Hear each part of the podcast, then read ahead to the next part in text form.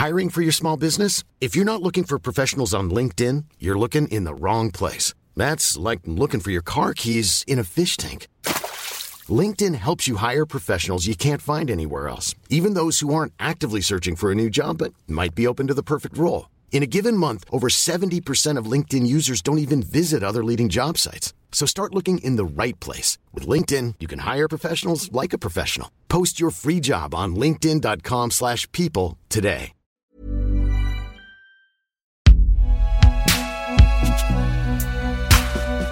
Imaginé par Binge Audio.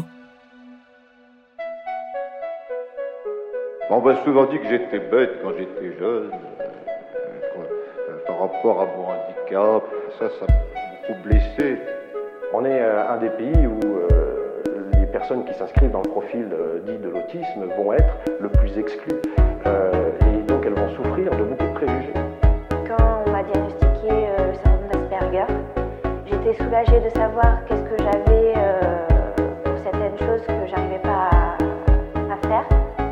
Et euh, j'étais en colère parce que ça me faisait une difficulté en plus. Je fais en sorte de, faire accepter, d'instiller ma manière de voir les choses, la manière de penser au creux des esprits de chacun et euh, ça serait vraiment une avancée, un pas de plus pour l'humanité comme en 69 où ils ont mis les pieds sur la lune.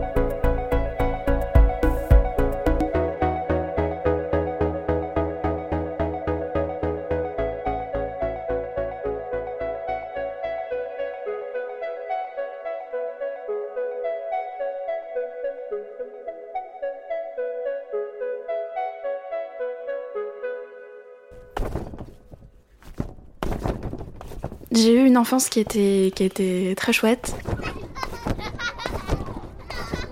Euh, J'étais une enfant euh, heureuse et euh, j'avais plein de, de passions et de sources de joie. Enfin, j'adorais lire, j'adorais la danse, j'adorais le théâtre. Après, c'est vrai que c'était très compliqué au niveau social de me faire des amis, de comprendre ce qui se passait dans les salles de classe et de pas me faire détester de tout le monde.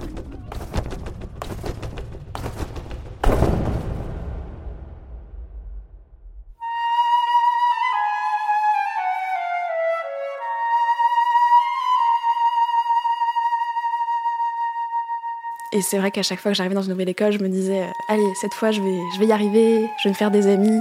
Et puis en fait, bah, ça repartait à chaque fois. On me disait que euh, j'étais l'intello de service, que j'étais arrogante, que j'étais pédante, que j'étais hautaine.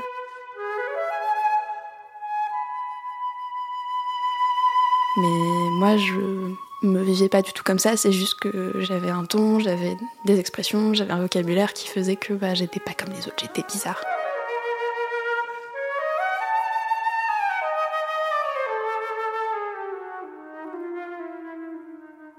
J'ai été diagnostiquée euh, HPI à 6 ans, donc euh, surdouée.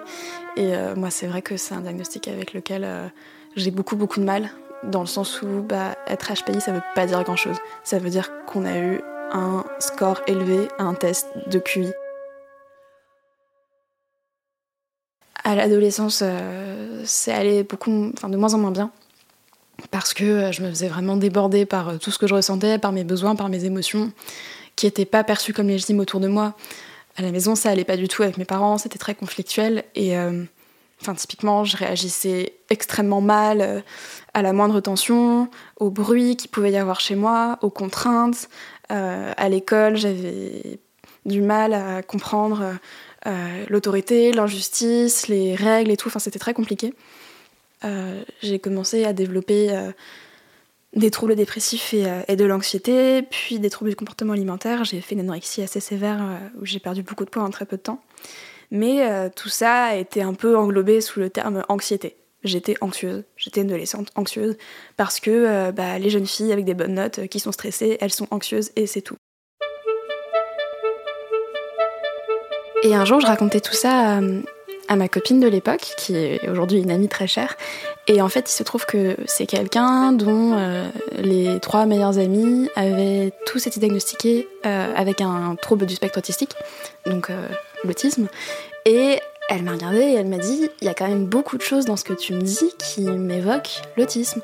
Et moi, j'ai eu un peu un, mouvement de recul parce que pour moi, j'étais pas du tout, du tout, du tout dans légitime à m'identifier à, ce diagnostic-là. Pour moi, l'autisme, c'était euh, des gens qui allaient euh, beaucoup moins bien que moi, c'était euh, des gens qui avaient beaucoup plus de difficultés que moi, et moi, je pouvais pas être autiste parce que j'avais des amis et que je faisais des blagues, quoi, encore une fois. La manifestation principale de l'autisme, ça reste les interactions sociales. Ça reste le truc sur lequel, concrètement, on n'est pas comme les autres. Mais après, il y a aussi énormément d'autres manifestations qui peuvent se recouper avec d'autres euh, troubles. Typiquement, moi, j'ai aussi un trouble de déficit de l'attention avec hyperactivité. Tout ça pour dire qu'au quotidien, j'ai énormément de rituels. Et euh, c'est-à-dire que je fais les choses dans le même ordre le matin. Alors, dit comme ça, on se dit oui, comme tout le monde. Mais en fait, c'est un peu la différence entre un, mal de tête et une migraine. C'est-à-dire qu'on n'est pas du tout sur la même intensité ni sur la même importance. C'est-à-dire que euh, Coralie, si demain elle prend pas son petit jus de fruits le matin, bon bah ça va, elle sera déçue mais elle passera à autre chose. Moi si j'ai pas mon jus de fruits du matin, toute ma journée est remise en question. Euh, alors je vais, maintenant j'ai des stratégies pour compenser et tout, mais ça me demande un vrai effort. Euh, et c'est des choses qui me rassurent.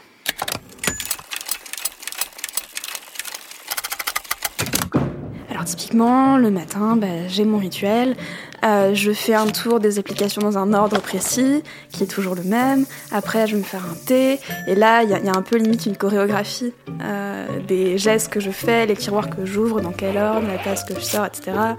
Euh, la musique que je mets, l'endroit où je m'assois. Après, je mange une pomme, parce que la pomme, c'est un de aliments de réconfort. Puis après, mes tartines, toujours le même pain et tout. Enfin, dit comme ça, ça fait un peu monacal, mais en fait, pour moi, c'est une source de joie et d'apaisement. Et en fait, j'ai un peu appris la vie par cœur. Je sais comment il faut fonctionner dans telle ou telle situation, j'ai lu des livres, j'ai lu euh, tous les forums de tout Internet, et donc je sais comment il faut faire. Mais typiquement, une fois, j'étais allée en RER e à Aubervilliers, et en fait, quand tu prends le RER e à Paris, il faut valider en sortant. Et là, en fait, les portiques euh, étaient déjà ouverts. Donc il n'y avait pas besoin de valider son passe. Moi, je me suis bloquée devant les portiques, parce que c'était pas juste. Il n'y avait pas il fallait valider le pass, c'était ça la règle. Et là, bah du coup là je pouvais pas parce que le portique était cassé. Du coup qu'est-ce que je faisais? Et, en fait je suis restée bloquée là pendant vraiment longtemps jusqu'à ce que quelqu'un me dise bah avancez. Et j'étais là mais, mais j'ai pas validé le pass. Ou alors je sais pas, enfin j'ai plein de trucs qu'on appelle des, des steams dans, dans, la communauté. L'estime, c'est pas des tocs, parce que c'est des trucs qu'on choisit consciemment de faire, mais euh, qui nous rassurent. Donc typiquement, dans l'estime, il peut y avoir le fait de se balancer euh, d'avant en arrière, c'est un truc que je fais beaucoup, mais quand je suis bien, euh, et c'est une façon de montrer que je suis bien, ou alors juste d'avoir un peu des tremblements de la jambe, ou moi je me triture beaucoup les mains, les doigts, ou alors je vais me toucher le visage dans des zones, enfin dans, un endroit très particulier, etc. Ou alors je vais faire, je vais fredonner, ou je vais répéter les mots des gens, enfin, et c'est des choses qui peuvent être encore une fois très sanctionnées socialement parce que ça peut avoir l'air de tic, mais ça n'en est pas parce que c'est encore une fois des gestes euh, rassurants et ancrants. Avec ça, j'ai eu beaucoup de soucis pendant ma scolarité, notamment parce que bah, du coup, je stimais en cours et les profs prenaient ça pour euh, des perturbations ou euh, de la distraction, alors qu'en fait, non, non, ça m'aidait à écouter. et donc voilà, ça, c'est des choses que j'ai fini par comprendre. Et en fait, il y a beaucoup de personnes qui m'ont dit mais pourquoi tu veux diagnostiquer? Pourquoi tu veux te lancer dans cette démarche-là? À quoi ça te sert? Elle est très bien ta vie. Bah oui, mais en fait, euh, je sais pas qui je suis, je comprends pas pourquoi je suis différente de vous, et j'ai besoin de ces questionnements-là pour mieux me comprendre, mieux vous dire de quoi j'ai besoin et comment je fonctionne, et surtout bah, aller mieux. Et, ça a été le début d'un long parcours de, mieux-être et, et d'acceptation qui a été juste euh, extrêmement positif.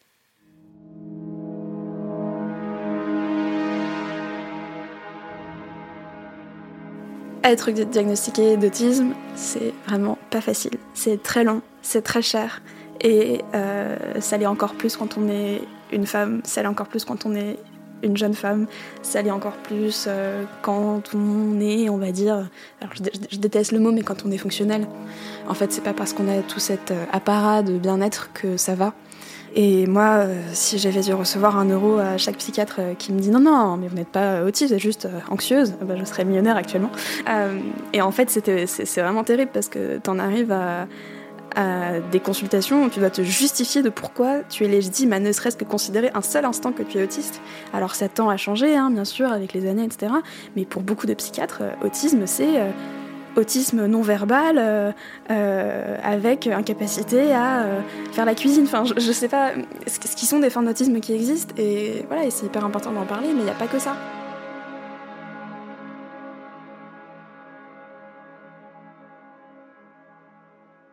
J'ai aussi eu un, psychiatre qui m'a dit Alors, oui, oui, vous êtes sur le spectre autistique, mais euh, je refuse de vous diagnostiquer un trouble du spectre autistique parce que, à mon sens, vous n'avez pas de trouble. Et considérer qu'en fait j'étais autiste, mais qu'il me, me, me considérait pas comme tel parce que j'allais trop bien pour ça. Ça, c'était très violent parce que j'étais là, mais, mais tu, sais quoi de ma vie en fait? On a passé 4 heures en consultation en cumulé, toi et moi, mais est-ce que tu étais là euh, quand j'étais dans des situations horribles où des gens me manipulaient et profitaient de, moi? Parce qu'en tant que personne autiste, je suis extrêmement naïve et, euh, et je pense que pour obtenir un diagnostic euh, d'autisme, il faut énormément de, courage. Et moi, franchement, j'ai failli abandonner plein de fois, hein, parce que du coup, je me disais, mais en fait, je suis vraiment juste une petite fille capricieuse qui cherche un faux diagnostic pour justifier ses, justifier euh, ses faux besoins et c'était hyper dur pour mon estime de moi. Et dans ces moments-là, j'ai eu la chance d'être extrêmement bien entourée par des personnes qui me disaient mais non, tu as raison de te poser ces questions-là, regarde la liste des symptômes, tu les as tous. Mais j'ai fini par tomber sur des praticiens qui étaient à l'écoute et bienveillants et renseignés et avec qui on a pu vraiment explorer tout ça ensemble. Ça a vraiment été une, une libération. Ce qui est perturbant aussi, c'est que pendant le processus de diagnostic qui s'est étalé pour moi sur un peu moins de deux ans, tu vas avoir beaucoup de, symptômes et de signes qui vont se renforcer, voire apparaître, parce que tu es dans un processus de prise de conscience de ton fonctionnement, et du coup ton masquage va être un peu moins efficace, et tu vas un peu te laisser surprendre par euh, tes propres symptômes, et ça peut être très déstabilisant parce que tu as l'impression d'inventer les symptômes, alors que bah, bah non, vraiment pas, enfin, c'est pas un truc qui se simule, tu fais pas seulement d'avoir un autisme euh, tout seul euh, dans, dans, ta chambre, quoi. Mais c'est un truc à connaître parce que c'est très fréquent. Enfin, typiquement, un truc que j'adore faire, c'est euh, répéter les mots que les gens disent. Ça s'appelle l'écolalie. Et euh, en fait, c'est un truc qui m'aide énormément à m'ancrer dans la conversation, à comprendre ce qu'on me dit, à comprendre quand c'est à mon tour de parler, à comprendre ce que je suis censée dire, et puis juste à être là en présence avec la personne. Mais c'est sûr que ça peut déstabiliser les gens euh, quand tu répètes la fin de leur phrase. mais voilà, ça c'est un truc que du coup je peux m'autoriser à faire avec mes amis maintenant.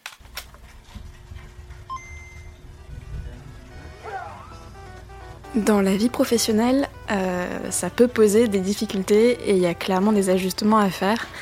Euh, là, le premier problème auquel je peux penser, ou la première difficulté en tout cas, c'est que euh, j'ai pas trop de filtres.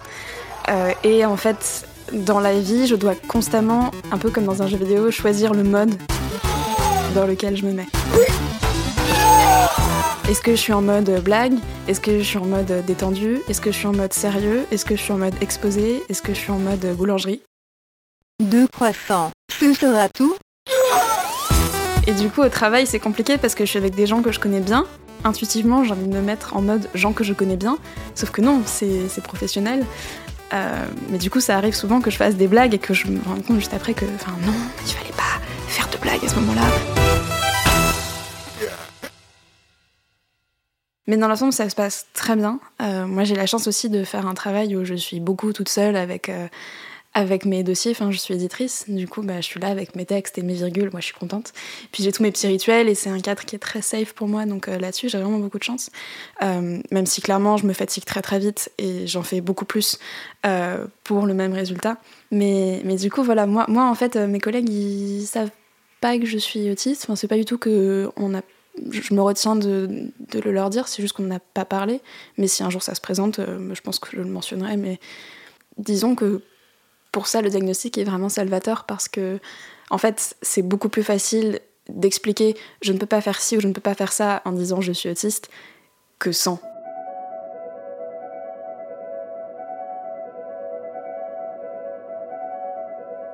Euh, faire mes courses, c'est compliqué parce qu'il y a beaucoup de gens et de lumière et de bruit et de choses pas prévues.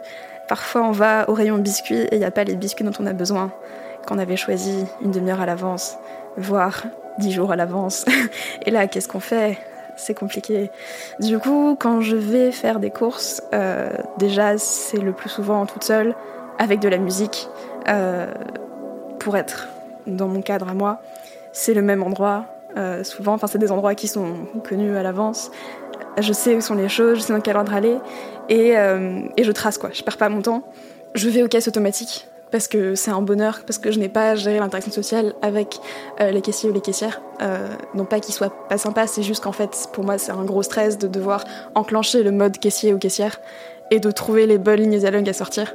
Alors comment la caisse automatique, je peux rester dans ma bulle, c'est très bien, et ça me coûte beaucoup moins d'énergie. Mais du coup, voilà, quand je vais faire mes courses, euh, ça peut très bien se passer quand tout se déroule dans une procédure connue, normalisée, euh, efficace. Mais dès qu'il y a une perturbation, euh, euh, quelqu'un qui crie, un- une odeur, un bruit, un produit qui est pas là ou une énorme queue, bah ça peut être très compliqué. Aujourd'hui, je ne fais plus d'attaques de panique parce que j'ai fait beaucoup de psychothérapie. C'est super les thérapies, vive les thérapies. Mais ça m'empêche pas pour autant d'avoir ce qu'on appelle des, d'être overstim. Ça veut dire euh, surstimulé sensor- sensoriellement par l'environnement, voire de faire des, shutdowns, euh, donc genre des, des fermetures, c'est-à-dire un moment où je vais être tellement submergée par ce qui se passe. Alors je dis ça, on dirait que c'est une apocalypse autour de moi, mais pas du tout. hein. Ça peut être vraiment parfois juste un bip trop fort, hein. Euh, ou alors juste trop de gens qui parlent et trop de lumière. Et, et là, en fait, je vais vraiment complètement me refermer et je vais plus être capable de communiquer. Je vais plus être capable euh, euh, d'interagir avec les gens. Je vais plus pouvoir regarder personne dans les yeux. Et j'ai juste besoin de m'allonger dans le noir pendant deux heures, quoi. Euh, et c'est là qu'on voit que c'est vraiment un handicap. C'est-à-dire que bah, parfois, tu es en voyage avec une amie et puis vous allez au Starbucks. Et puis en fait, au Starbucks, sensoriellement, il y a trop de trucs. Et là, en fait, tu te déconnectes. Et puis pendant une heure, tu peux plus rien faire. Tu peux suivre ton ami dans la rue en marchant, mais c'est à peu près tout ce que tu peux gérer. Et alors, ça n'arrive pas souvent parce que j'apprends aussi. euh, je m'arrange quoi, je vais pas faire mes courses euh, un samedi, euh, j'ai capté où et quand il valait mieux aller, mais ça peut arriver et c'est toujours extrêmement éprouvant et c'est compliqué de, de récupérer et de s'en remettre après. Alors j'ai plusieurs intérêts spécifiques. Il y en a qui sont, on va dire, socialement communs et qui du coup ont pu potentiellement passer pour juste de simples passions, mais quand j'étais petite, j'étais obsédée par les châteaux de la Loire. Je connaissais toute l'histoire de tous les châteaux de la Loire, mais genre l'architecture, les dates de construction, euh, euh, les rois de France, euh, dans l'ordre qu'ils y avaient fait, et je tannais ma famille pour aller les visiter, et j'écoutais le The Guide en entier de A à Z. J'ai eu une phase Pokémon aussi, mais c'est-à-dire que quand je dis que j'ai une intérêt spécifique sur Pokémon, c'est pas que juste j'étais fan, c'est que j'avais appris tous les Pokémon du Pokédex dans l'ordre, que je connaissais toutes les équivalences de type, toutes les correspondances. Et avec les années, en fait, il y a une différence entre les intérêts spécifiques qui sont plus durables dans le temps et qui restent toujours un peu. Genre même encore aujourd'hui, euh, Pokémon, ça me fait un truc. Et puis les hyperfixations, qui sont des intérêts plus plus temporaires et qui passent plus vite. Genre à un moment, j'ai fait deux mois sur le patinage artistique et puis c'est passé. Alors que typiquement, j'ai un énorme intérêt spécifique sur le métro. Mais quand je dis que j'adore ça, c'est que j'ai lu euh, tout ce qu'on peut lire sur internet au sujet du métro. Je me suis fait tatouer le plan du métro sur le bras. Euh, ça me fascine, ça me passionne euh, du point de vue historique, technique. c'est vraiment un truc qui m'obsède. Pareil pour la ponctuation et la typographie. Ça tombe bien parce que je suis éditrice, d'ailleurs c'était pas totalement par hasard. Le propre intérêt spécifique, c'est que vraiment il n'y a aucune euh, récompense sociale. Euh, je dis ça parce qu'en plus j'aime beaucoup la littérature donc pour ça on m'a beaucoup félicité. Mais typiquement, jamais personne m'a félicité de m'intéresser euh, au patinage artistique ou au métro.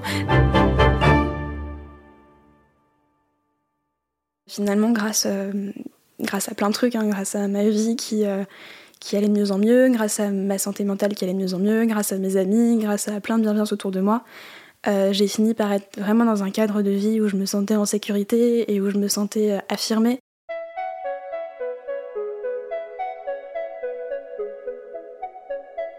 Je serai jamais normale. Euh, je suis autiste, je suis lesbienne, je serai jamais normale. Je, je, ferai jamais comme il faut 100%. euh. Donc, quelque part, autant faire ce que je veux. puisque de toute façon, je serai jamais normale. Et, donc, bah, on a tout l'espace d'inventer une vie qui nous ressemble un peu plus. Et bah, moi, je sais que j'ai jamais été aussi épanouie qu'aujourd'hui, où euh, je suis entourée de gens qui me ressemblent. euh, euh, des personnes LGBT, des personnes non valides, des personnes malades, des personnes racisées, des personnes sexisées, enfin tous ces mots-là qui peuvent paraître un peu barbares mais qui en fait correspondent à tellement de réalités sensibles et importantes et partagées, enfin ça nous, ça nous soude et ça crée des liens entre nous qui sont hyper solides et, qui sont hyper thérapeutiques.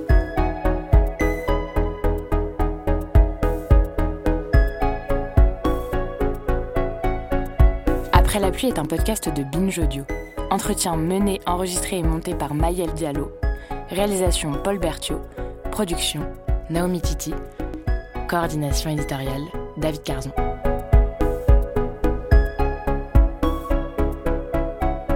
Si vous aussi vous souhaitez témoigner sur des thèmes qui touchent à la santé mentale, écrivez-nous à l'adresse après la pluie ou sur le compte at après la pluie podcast sur Instagram.